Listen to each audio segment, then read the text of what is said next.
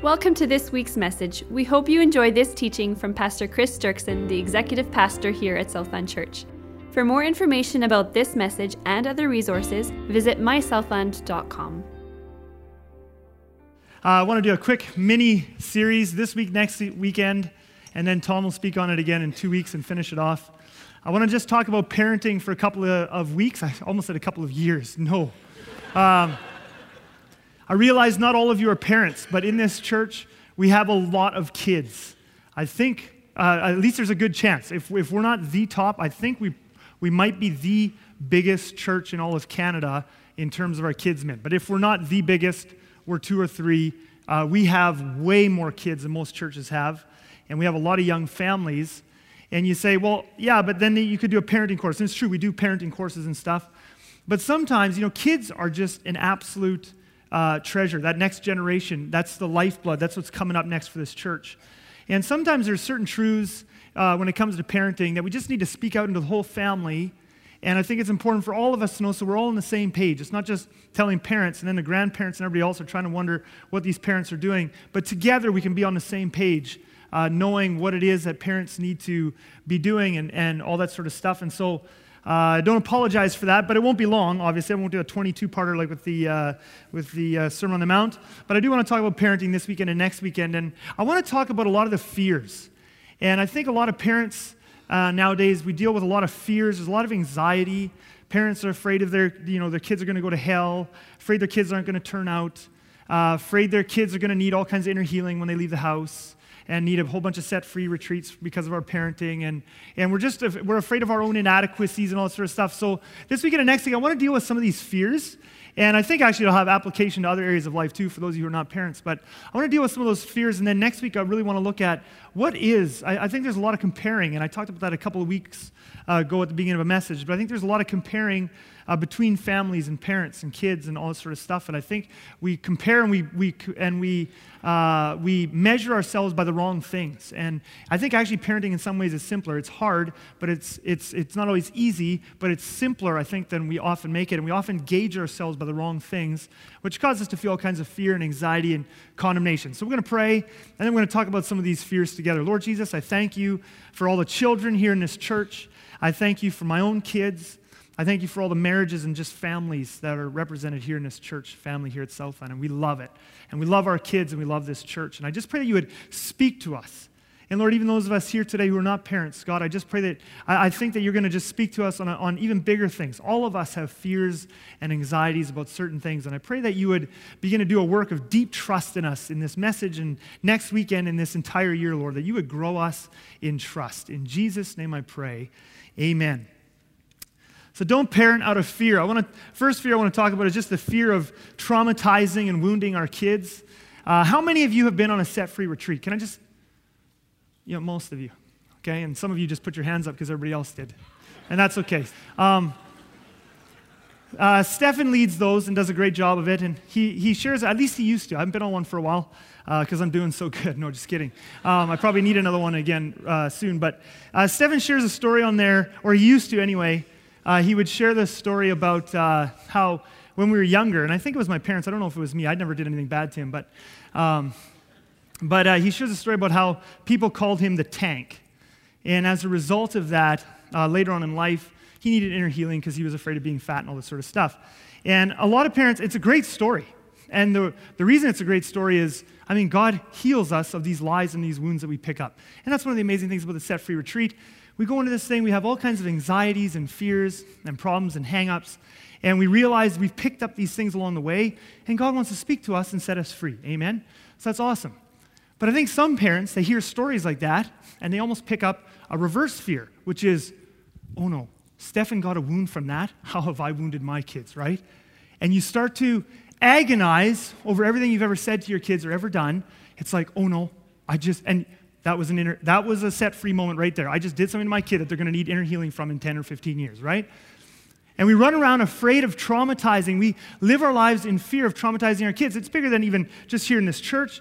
I think it spreads to our entire uh, culture. Parents are just afraid. You know, the moment their kid cries, I got to run to them in the middle of the night because otherwise they're going to feel abandoned and they're going to feel lonely and rejected and they're going to have all kinds of issues because of that. So we jump up the moment they ask for something, the moment they cry. We're afraid of disciplining. We're afraid of saying no. We're afraid of just, we're just afraid that we're wounding our kids.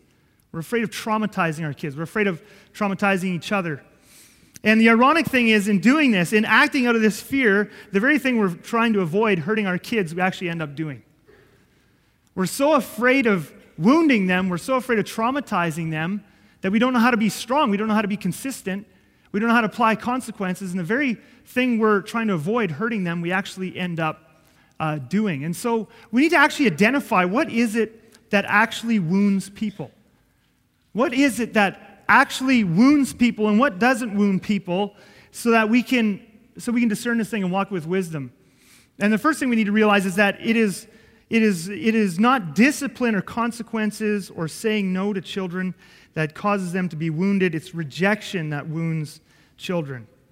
Okay, if a child perceives that mommy or daddy is rejecting them, that is a hurt, that is a hurt that will wound and fester. But a parent who lovingly disciplines their child, who lovingly says no to their child, who is consistent and strong with their child, that's not a, that's not wounding your child. It's rejection that wounds a kid. I heard a great story uh, this last week. Awesome story.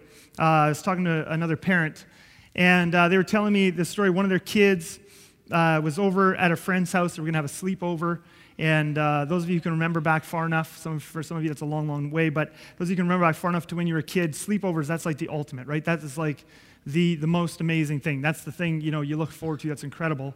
And so this child was going to be over at the friend's house. They were going to have a, a sleepover, which of course they were looking, really looking forward to. Uh, but mom and dad had some expectations, and there had been problems in the past and different things. So uh, there's certain behaviors you're not allowed to do, da-da-da-da-da.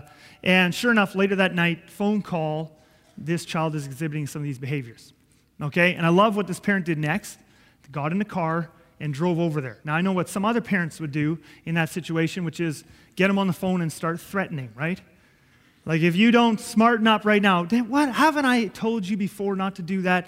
And if you, nobody's ever going to want you to come over ever again, and I'm never going to let you have a sleepover again, but actually the kid knows that you'll never actually have the guts to actually drive over there. And so this parent dro- drives over to where their child is. And on the way, they're talking, the, the, the mom and the dad are talking with each other, and they said, depending on the response of this child, if they're, if they admit that what they've done is wrong, if they, if they, whatever, if they apologize, whatever, if the response is good, we'll have mercy. If the response is defensive, not owning up to it, then we're going to just take them home. And so they went, child, asked the child about the behavior. Immediately, the child is defensive. They said, okay, pack up your stuff. We're going home. Now, how does that feel for the child? How do you think that felt? Extremely painful, okay? Extremely painful. That is extremely disappointing to go home from a sleepover, to be brought home. You're there already, but now you've misbehaved, and mom and dad come, and they actually take you home from the sleepover, okay? Many parents today are afraid to inflict that kind of disappointment and hurt on their kids because they're afraid. Because you just look at the poor kid, right? Oh, the head hung over. Oh no, right? I've just wounded this child. The disappointment is so deep, it's going to cut to their heart. No. The child is hurting, there's no question. That's why it's a, called a consequence. There's pain, there's no question. But there are hurts that wound, and there are hurts that strengthen. There are hurts that wound, and there are hurts that strengthen. A hurt that comes from a lovingly applied consequence that has been clearly communicated. If A happens, then consequence B will happen. It will hurt the child, that's why it's called a consequence, but it will not wound the child. It is a hurt that will strengthen. Now the problem is, so consequences don't wound kids. Rejection wounds kids. See, the opposite, the different way to do it. See, so many parents today are afraid of giving consequences because just in our culture, consequences is bad. Making your child cry is bad. Making your child hurt is bad. That wounds them. It's not good for the child if they experience pain.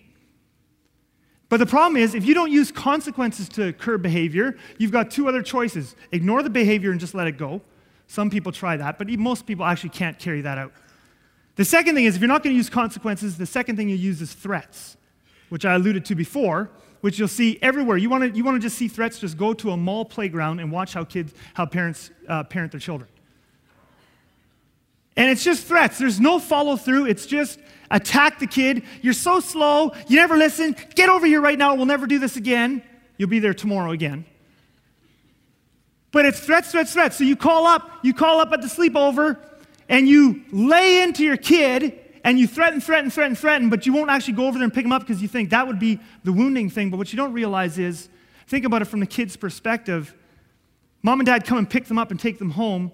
They know that there's a hurt here because of, because of my behavior. It's because of the behavior.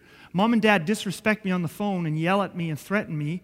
When they hang up, there's a bit of a satisfaction. I don't have to go home from the, from the sleepover. But at the same time, there's a hardness and rebellion there because mom and dad don't, mom and dad treat me like an annoyance. Mom and dad don't like me. They're harsh with me. There's a difference between consequences and, re- and rejection. And there, I'll, I'll just put up a couple of things there. What is the difference between consequences and rejection? Three things, and we could look at lots of things, but rejection stems from anger. Rejection attacks the person rather than the behavior. Rejection is reactive rather than proactive. And rejection always hardens a child's heart.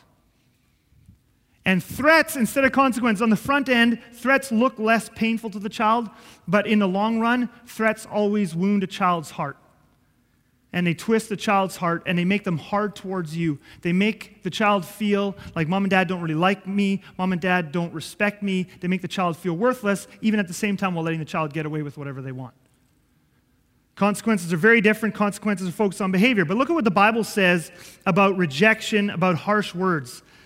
Proverbs fifteen one, we could look at tons and tons and tons here. Proverbs fifteen one, though, says, a soft answer turns away wrath, but a harsh word stirs up anger. When you use threats on your children and anger, you only stir up more anger in them.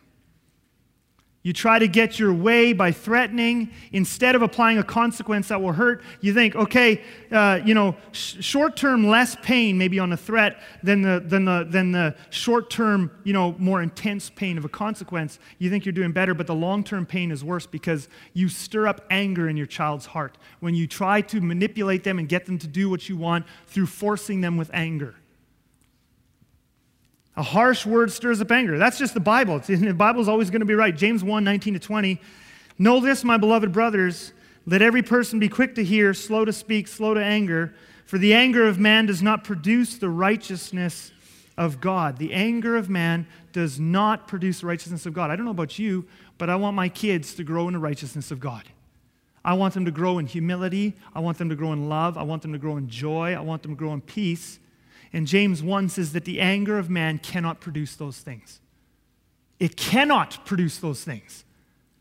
So when I use anger to try and get my way with my kids and threats and just, you know, you better do this because I'm mad, but I don't apply consequences. I just try to get them to do it because I threaten them and I'm mad at them.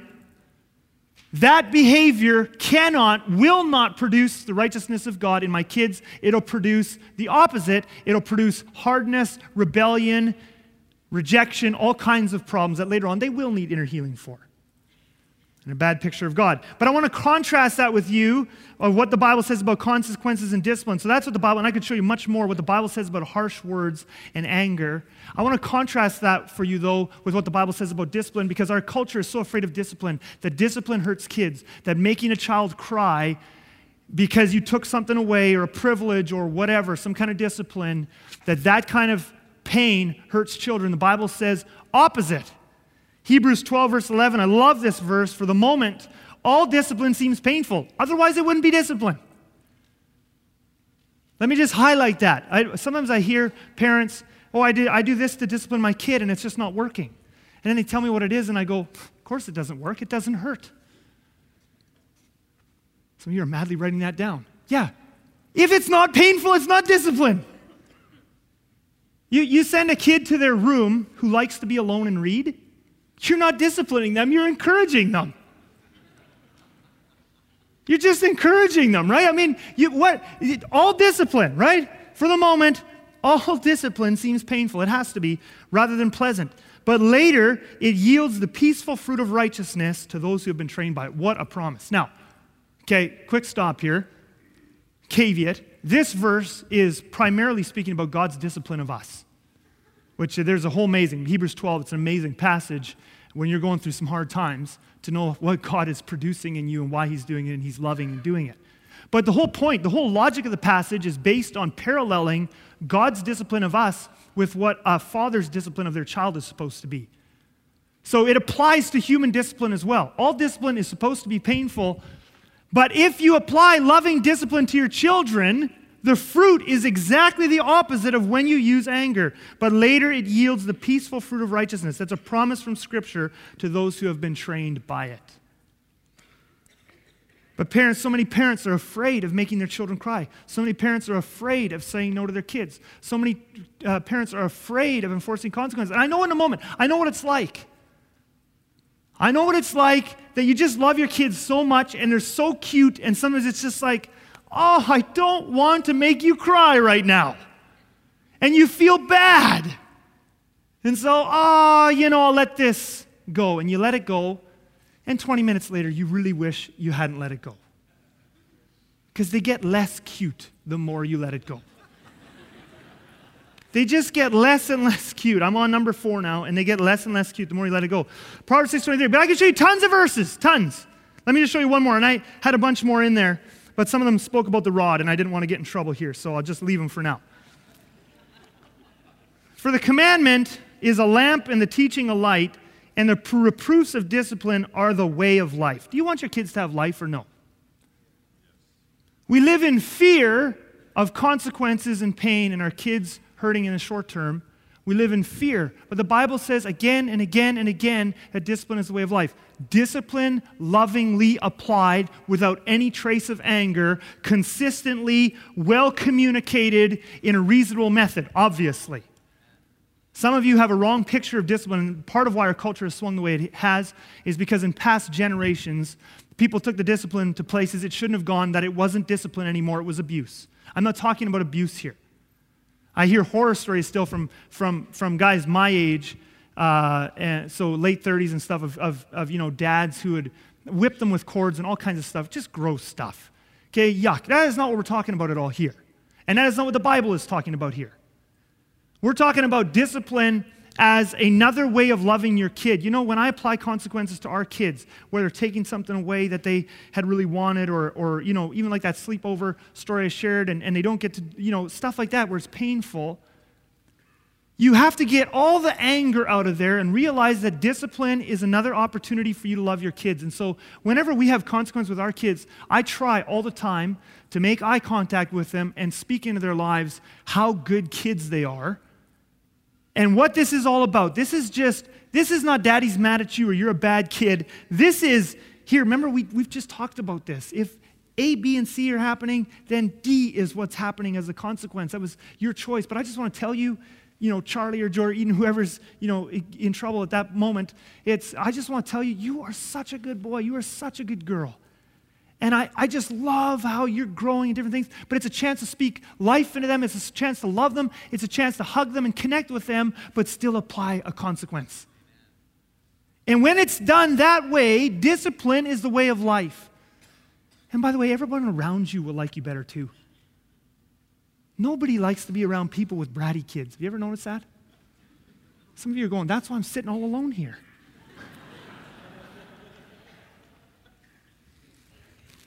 The way of life. Now again, I want to add this caveat so I don't get in trouble. If you are a person who grew up in a harsh or abusive home or you've never enforced appropriate discipline with your kids yet in your home, before you start making any changes, sit down with some trusted people here in the church and work out a plan, okay? So if you've never seen discipline proper, properly modeled, sit down and talk with someone first. That would be a good idea. I want to talk about something else here though. So rejection wounds children. Consequences do not wound children. You can go to bed at night and maybe your kid is in bed a little bit sad because of a consequence or very sad because of a consequence, but you can rest assured that you're not wounding them so long as you did it in a reasonable and loving manner. But there's another thing that doesn't wound kids, and that is boundaries. Boundaries don't wound children either. This is not just a discipline issue. Parents are not just afraid to give consequences to their children in our culture anymore, but on another level, many parents are afraid just to say no to their kids, period. And you see it in all kinds of different ways. Uh, junior is lonely. Hey, just come sleep in our bed. How's that working for the marriage? Okay. Uh, junior wants the red sippy, not the blue sippy. Oh, sorry, honey. Quickly change it. Junior's thirsty at the zoo. You know, he, he can't wait until you get to a water fountain. You've got to run across the zoo immediately and get him whatever he needs. There's just no boundaries. And you know, if you don't have boundaries with your kids, you know what you're raising them to be? Bad people. You should apologize to their spouse in the future for how bad a spouse they're going to be. Because you're training them that everybody around them is simply an extension of their will and desire.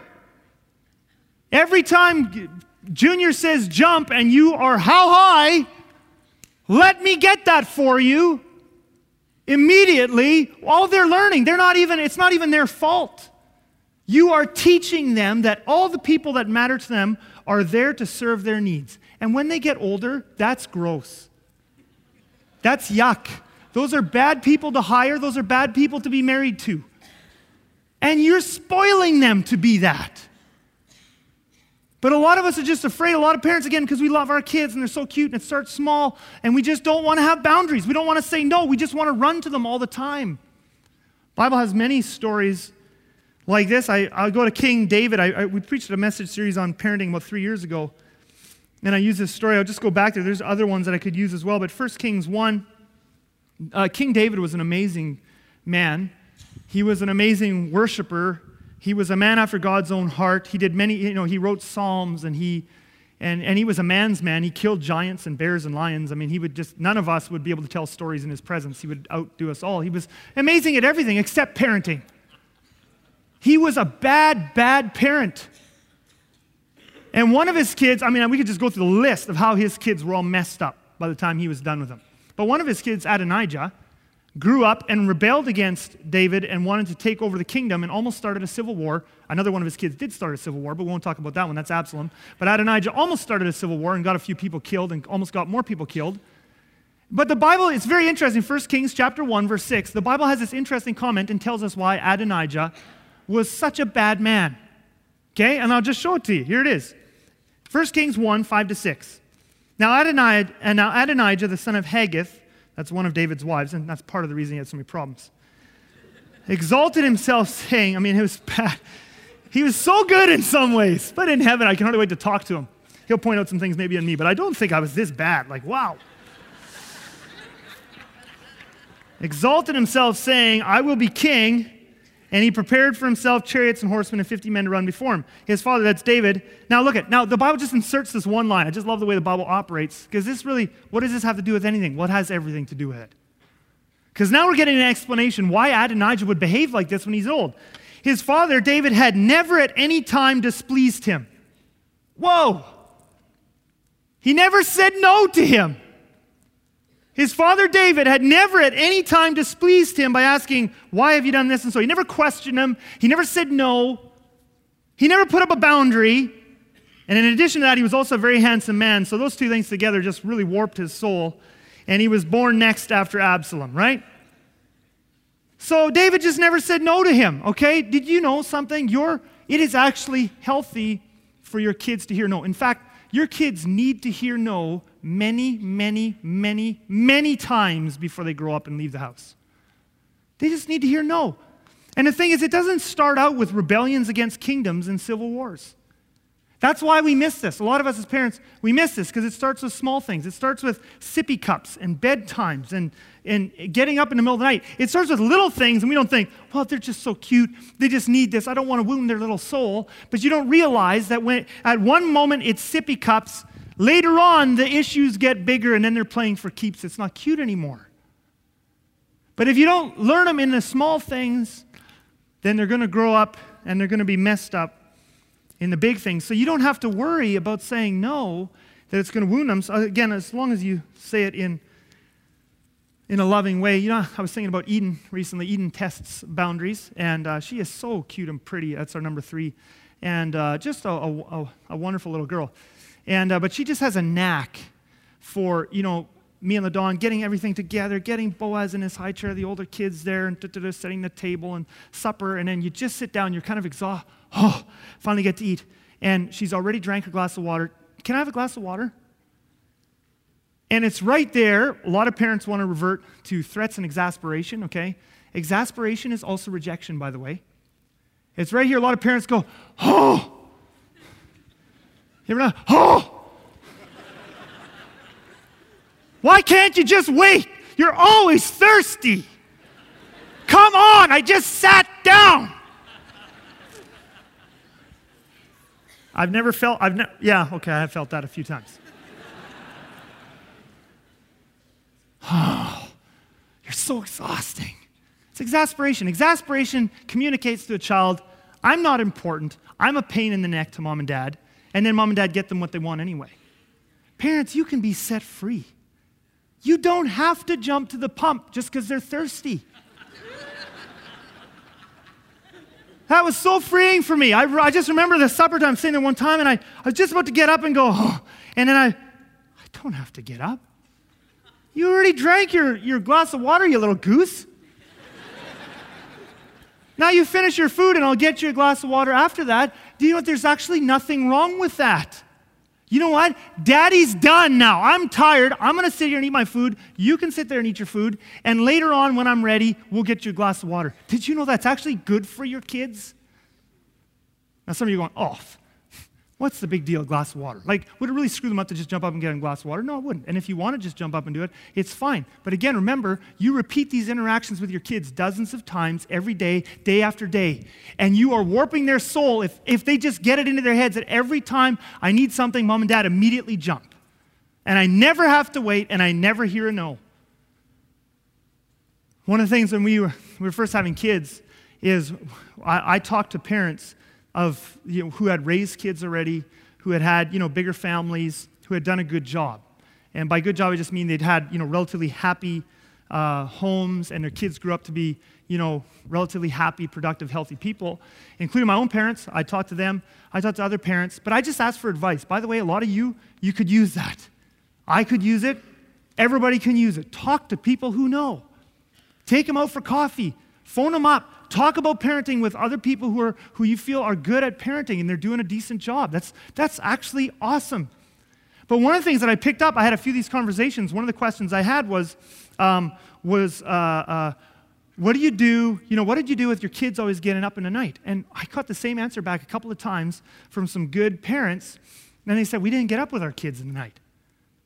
Oh, mark that down. Okay. Now, of course, first couple of months. Okay. Now, some of you are going, hey, we just came home from the hospital yesterday. I'm not, no, whoa. I got to cover my butt here so I don't get sued, all right? Um, you know, the first couple of months, whatever. I'm not telling you what to do or when to do. You know, consult your doctor first, all that stuff. Um, first couple of months, you got to feed them throughout the night and da-da-da. At a certain point, okay, after a few months, whatever it was for us, and you got to figure out what's good for you guys, okay? But at a certain point, we just said, okay, what we're going to do now is because we just know other parents have done this too, but at a certain point, I'm a bad parent if I'm up every night. Now, how am I going to wound him more? By leaving him alone at night or by raging on him during the day because I haven't slept in three months? What happens if I let my kid cry during the night? What happens if you yell at your kid during the day? Which one is worse, okay? So we said, okay, you make sure they're fed and watered. Change their diaper. I've had four, it's really not that hard. They're fed and watered, they're warm, they're secure. Nothing can fall on them, nothing can bite them or jump on them. You're safe. I'll see you tomorrow morning, you shut the door. Now, do they cry the first couple of nights? Yes, they do. In Charlie's case, for two weeks. Okay? Oh, you guys are so mean. Oh, it was so blessed. And you know what the amazing thing is? He learned to sleep through the night, which he wouldn't have done if we would have just kept getting up with them. Right? It's boundaries. You say, but in the night, you're lying there and you're like, he's going to feel rejected. He's going to feel alone. Well, yeah, you got to cuddle him lots during the day. But at a certain point, you know what? It actually makes them stronger too because they learn to soothe themselves and now they learn to sleep through the night rather than going for four or five years and they don't know how to sleep through the night. It's better for them. It's better for you. Actually, boundaries are just good all around. Now you say, oh, you're hardcore. So you would just never get up with your kids in the night. Well, no, it doesn't work that quite that easy. At a certain point, they know how to get out of their beds, right? Recently, I had Charlie, and then it's a whole other bag of worms. I'm not saying this isn't a one-size-fits-all. Please have a little wisdom when you listen to these stories, okay? Um, Charlie came up a little, uh, a couple weeks ago. he was, he, middle of the night, so you, middle of the night, all of a sudden you just feel a kid staring at you. Have you ever had that? And you just know, they don't even touch you, and you wake up, it's like, oh, what are you doing there? You look at the clock, it's two in the morning, oh my. By the way, that's another thing, practice makes perfect. I used to get mad at the kids when they would come to my, to my bed in the middle of the night, they'd be sick or whatever, and I'd be like, oh, go to bed. And, but actually, the Lord convicted me of that. I'm, I'm telling you the honest truth here. Practice makes perfect, and kids make you a better person over time. And, uh, and I actually told the Lord, I, I confessed to the Lord, I'm showing them rejection, because every time they come up, they need something, I'm mad. I can't be mad. So the Lord said, I'll give you lots of practice, and over many, many, many times of practicing, I get up now, and it's like, It's like, oh, oh, hi, hi, so glad to see you. Love you, son. And he's like, there's a ghost noise in the basement. Okay. Roll out of bed, grab his hand. Okay, son, let's go see this. Now, this is a perfect opportunity, by the way, to show love as well. If you listen to their little fears, if you honor them in their little fears and their little hurts and their little hang-ups, they feel your love. So I grabbed his hand and I said, okay, buddy, let's go down together and, and, and find it. So we go downstairs. Well, as soon as we get downstairs, I know what it is. It's a water softener, and our, our water softener sounds like a cat being strangled. Not that I really know what that sounds like, but it's horrible. And uh, I take him into the laundry room. I said, see, bud, it's the water softener. And I kind of explained some of how it works, even though I don't really know, but it does something to the water. And, and he gets a big smile. He's like, oh, thanks, Dad. He gives me a big hug. Off he goes to bed. You say, okay, well, what is it? Do you let the kids sleep through the night, or do you help them? Well, it's, it's, this is where, this is the way, you got to walk that line, rejection, and what is boundaries, and what is rejection. If one of my kids comes up sick, or afraid, or hurting in some way, I'll always get up with them once. And if Charlie would have got, come up the second night, I would have gone down with him again, I would have showed him. But after the second night, I would have said, okay, this noise equals water softener. From now on, you can go check it yourself, okay? Because I don't want to become his crutch. See, that's where the boundary comes in. I'll always listen to a fear. I won't show anger. I mean, that's at least my goal. I'll sometimes mess up. But I want to listen to a fear. I want to meet him in a fear. I want to hug him and show him I love him. But I can't be his crutch forever. Once I've showed you, now I've got to give you a strategy for getting out of it. We've done the same thing. My daughter, Joy, sometimes has trouble sleeping. And at one point when she was first having these struggles, I didn't know what to do, and I was I wanted to just show her love. So every night I got up with her like three nights in a row. She'd come up, oh, I can't sleep. I'd hold her. I'd pray for her. I was getting exhausted. And I had done the right thing the first couple of nights, but after the third time, little my wife told her, told me, and she said, uh, you're not helping her anymore. Now you need to give her some strategies. And I was like, oh, yeah, you're totally right. I got to meet, the first time I got to meet her, the first couple of times I got to meet her, I got to love her, I got to walk with her. After that, my goal is not to be her crutch forever, that she can only get through the night if she has daddy up, okay? That's not healthy for me, it's not he- healthy for her. So you start to work through some strategies. Now you're on your own. Now, honey, now when you have this problem, I've given you some tools, you know that daddy loves you, I haven't rejected you, nothing like that. Now you can do it on your own. That's boundaries. Does that make sense? Boundaries don't hurt kids, okay? Boundaries are good for kids, all right? Strengthen them, all right. Last one I'm gonna do today, and there's lots of other fears that parents have, but fear of hurting our kids because of our own imperfections and inadequacies. And this is another big fear I think that a lot of us parents have. We just, we love our kids so much, and we want them to turn out for Jesus, and we want them to go to heaven, and then we just look at our own inadequacies and we just feel like, and we look at what other parents are doing and what their kids are doing, and we look at our kids and we just feel so inadequate. We feel like my kids aren't doing that yet, and their kids are doing that, and my kids aren't doing that, and their kids act like that, and my kids don't act like that yet. And it's all this comparing and fear. And then, then we look at our own sin issues and we go, oh, I'm so worldly, I'm so this, I'm so that, I'm so, I lost my temper again, I'm so impatient. And, and, we, and we fear that we're hurting our kids because we don't have that perfect family. We have this picture of a perfect family that has their devos together every night and prays together, and they're always happy and they never fight. And of course, we can never live up to that standard, and none of our families ever make it to that standard. And so we just, we feel like we're hurting our kids. We feel like they're behind, like we're not doing enough. But what we real, don't realize is this is a profoundly human perspective. It's not God's perspective, okay? And this is what I want to say to you parents. God is not afraid. And actually, this applies to everything, not just parenting. This applies right across the board. So you might be here, so you're here today and you're not a parent. It's okay. But God is not afraid of your imperfections. Did you know that? He's not afraid of your imperfections. He knows all about your imperfections. In fact, it is His glory and joy and happiness to work in the midst of your imperfections. That's what He loves. And so He gave you kids knowing that you're not perfect, and He's totally cool with that. Perfection is not supposed to be the goal. In fact, perfection is not possible. In fact, perfection is not necessary. In fact, perfection is can be harmful. Did you know that? Perfection is not supposed to be the goal. This, again, isn't just for family. This is for your life. Perfection is not supposed to be the goal. The goal is walking with Jesus and to be filled with His love. Perfection is not necessary. You can raise great kids without being perfect. It's impossible to be perfect. In fact, perfection can be harmful to your kids. Let me tell you how, you say, how can perfection be harmful to my kids? You want to know how perfection can be harmful to your kids?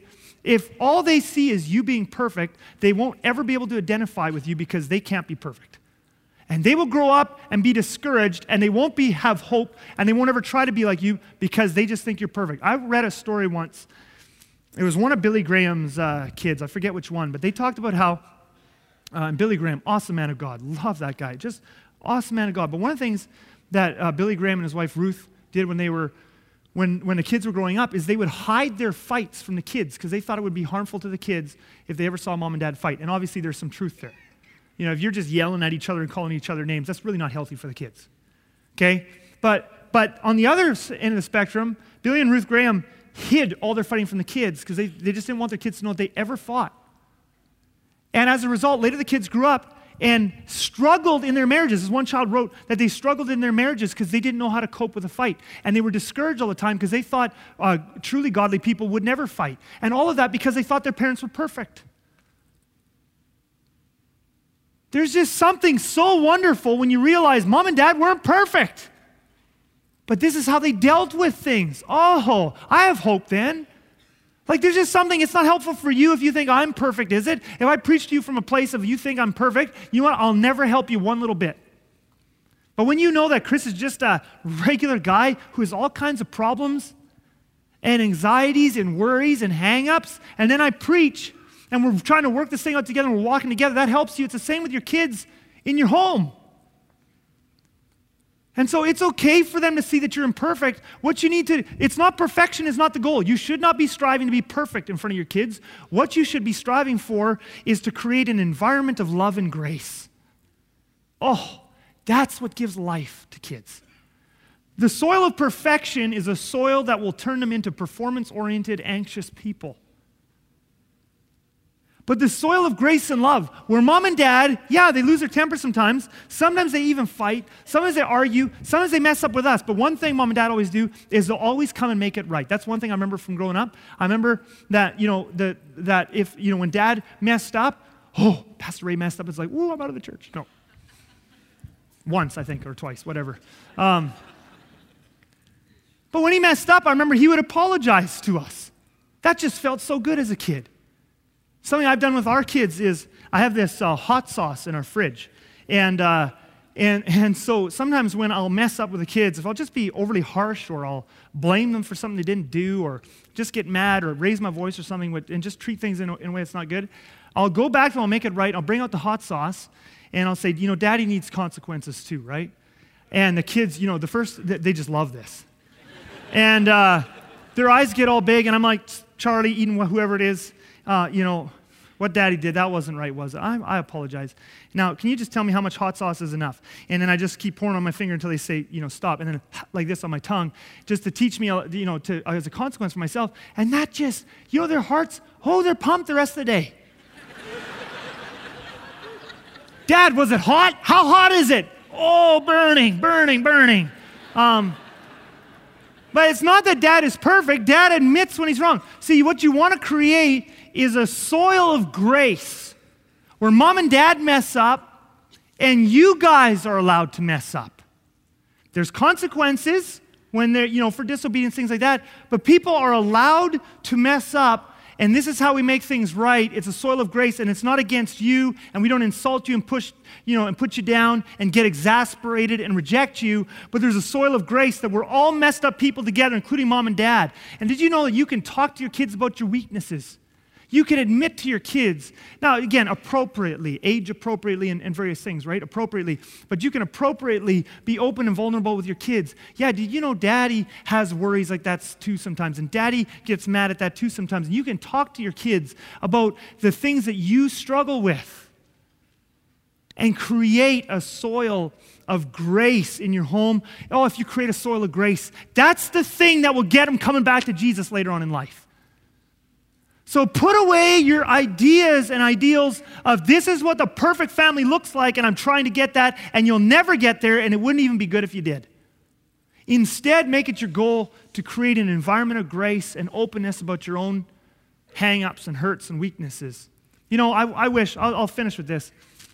I wish you guys could come back and see, like a lot of you, I mean, you look at our family now, and, and Dad, obviously, here, Pastor Ray, and, and Stefan and I on staff, and and Julie and Kim, the four of us, all of us involved in the church, and we love it.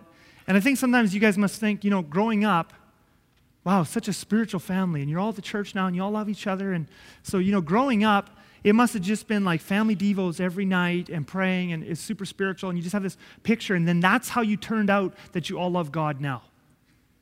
And it's, you know what, it's just not actually true. Yes, I grew up in a happy home where mom and dad loved us, not, not even a question. I mean, that's why I've had four kids of my own. You don't do that unless you had fun growing up, okay?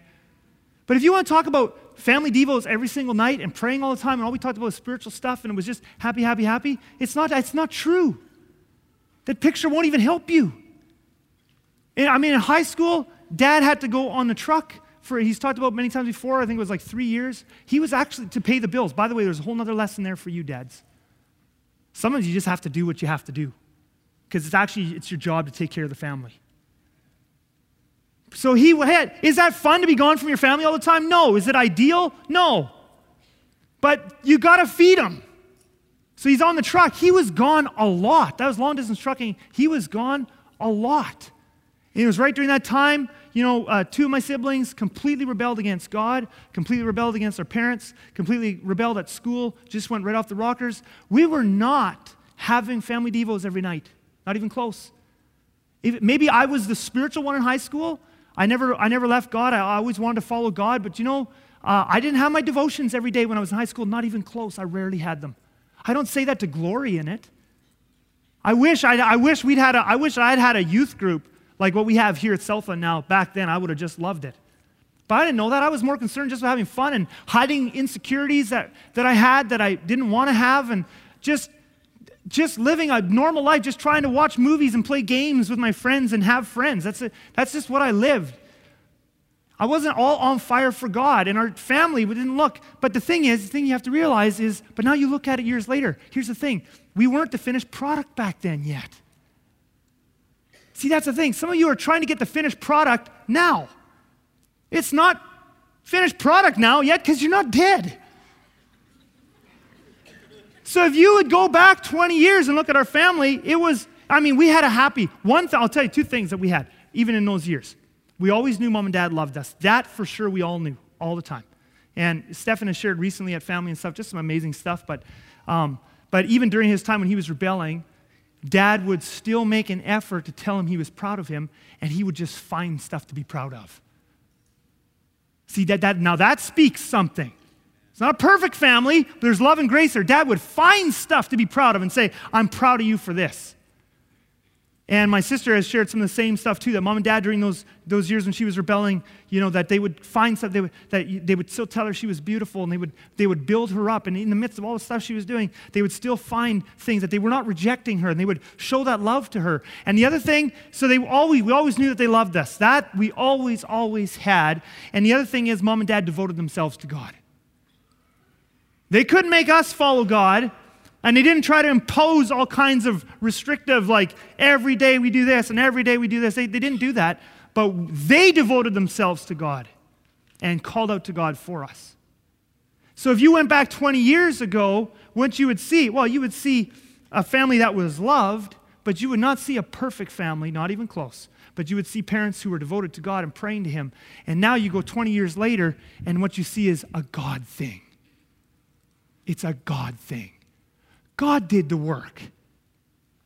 As parents, it's still that. We actually still need God to do the work.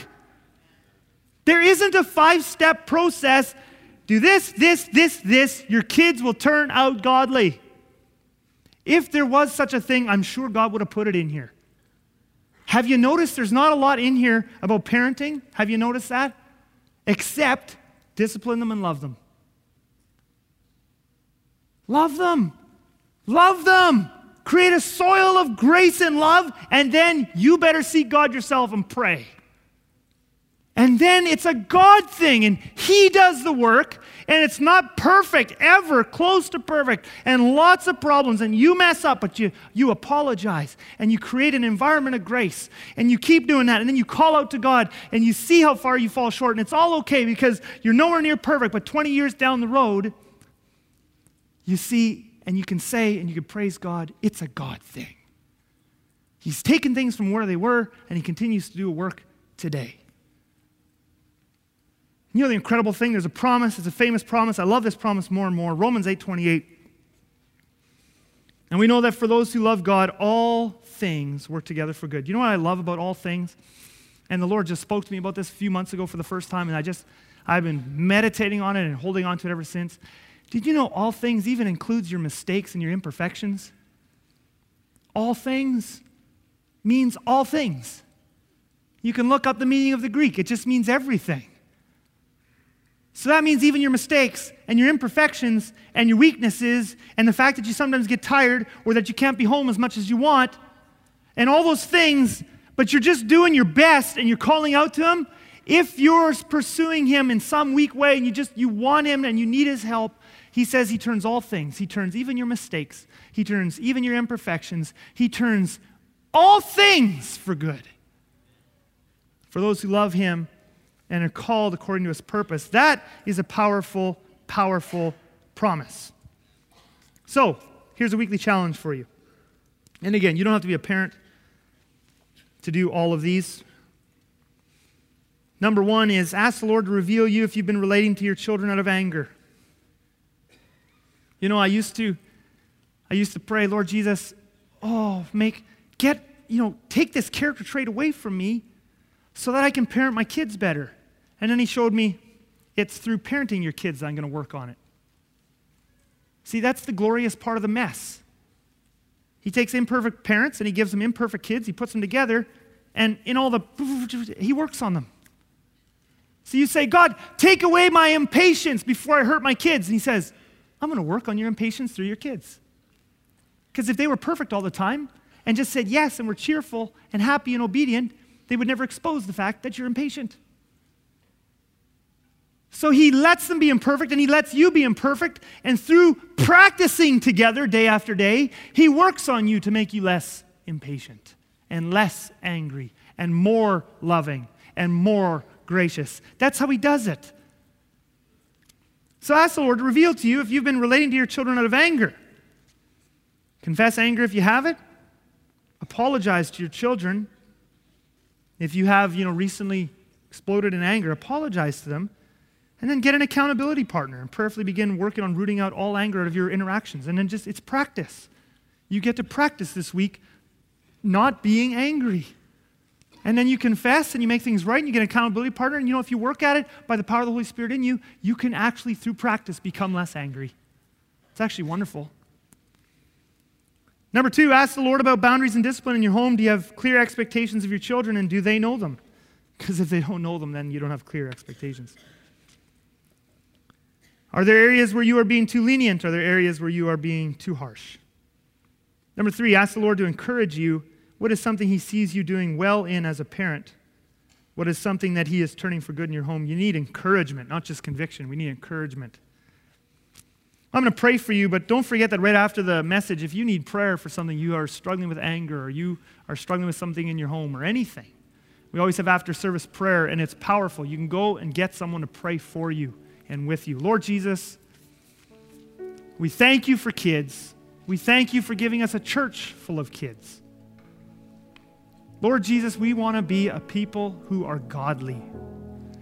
Use our kids to help us become more godly. And then as you use our kids to help us become more godly, I pray that you would do a work in them and they would become more godly too. In Jesus' name we pray. Amen. Thank you for listening to this message from Southland Church. For more information or to download this and many other messages, please visit us at my southland dot com.